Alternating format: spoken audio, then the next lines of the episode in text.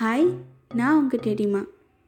நம்ம லைஃப்பில் நிறைய பேரை மீட் பண்ணியிருப்போம் ஸ்கூலில் காலேஜில் ஆஃபீஸ்லன்னு அதில் ஒரு சிலரோட கேரக்டர் தான் நம்மளுக்கு ரொம்ப இன்ட்ரெஸ்டிங்காக இருக்கும்.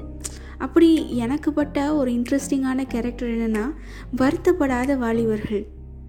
இவங்க எது நடந்தாலும் வருத்தமே பட மாட்டாங்க. எல்லா விஷயத்தையும் ரொம்ப ஈஸியாக சிம்பிளாக செஞ்சு முடிச்சிருவாங்க.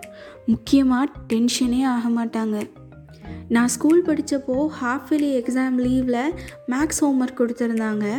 நாங்கள் எல்லோரும் அதை அந்த பத்து நாள் ஃபுல்லாக உட்காந்து செஞ்சுட்டு எதுவும் தப்பு இருந்தால் டீச்சர் அடிப்பாங்களே அப்படின்னு சொல்லிட்டு பயந்து உட்காந்துட்டு இருந்தோம்.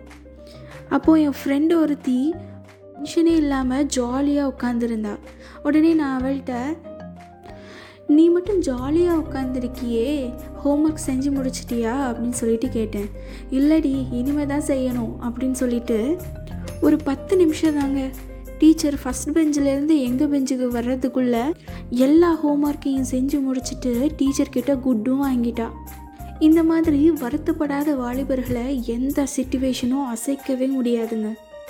என்னடா நாளைக்கு உனக்கு இன்டர்வியூ பயமா இல்லையா அப்படின்னு கேட்டால் ஃப்ரீயாக விடு எக்ஸாமுக்கு படிக்கலையா? ஃப்ரீயாக விடுமச்சி இப்படியே சொல்லிகிட்டு இருப்பாங்க.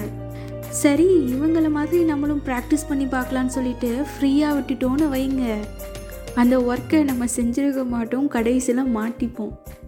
ஃப்ரீயாக விடுங்கன்னு சொன்னால் அந்த வேலையை செய்யாமல் விடுறதில்ல. அதை பற்றி மட்டுமே யோசிச்சுட்டே இருக்காமல் நம்ம மற்ற வேலைகளையும் செய்யணும்.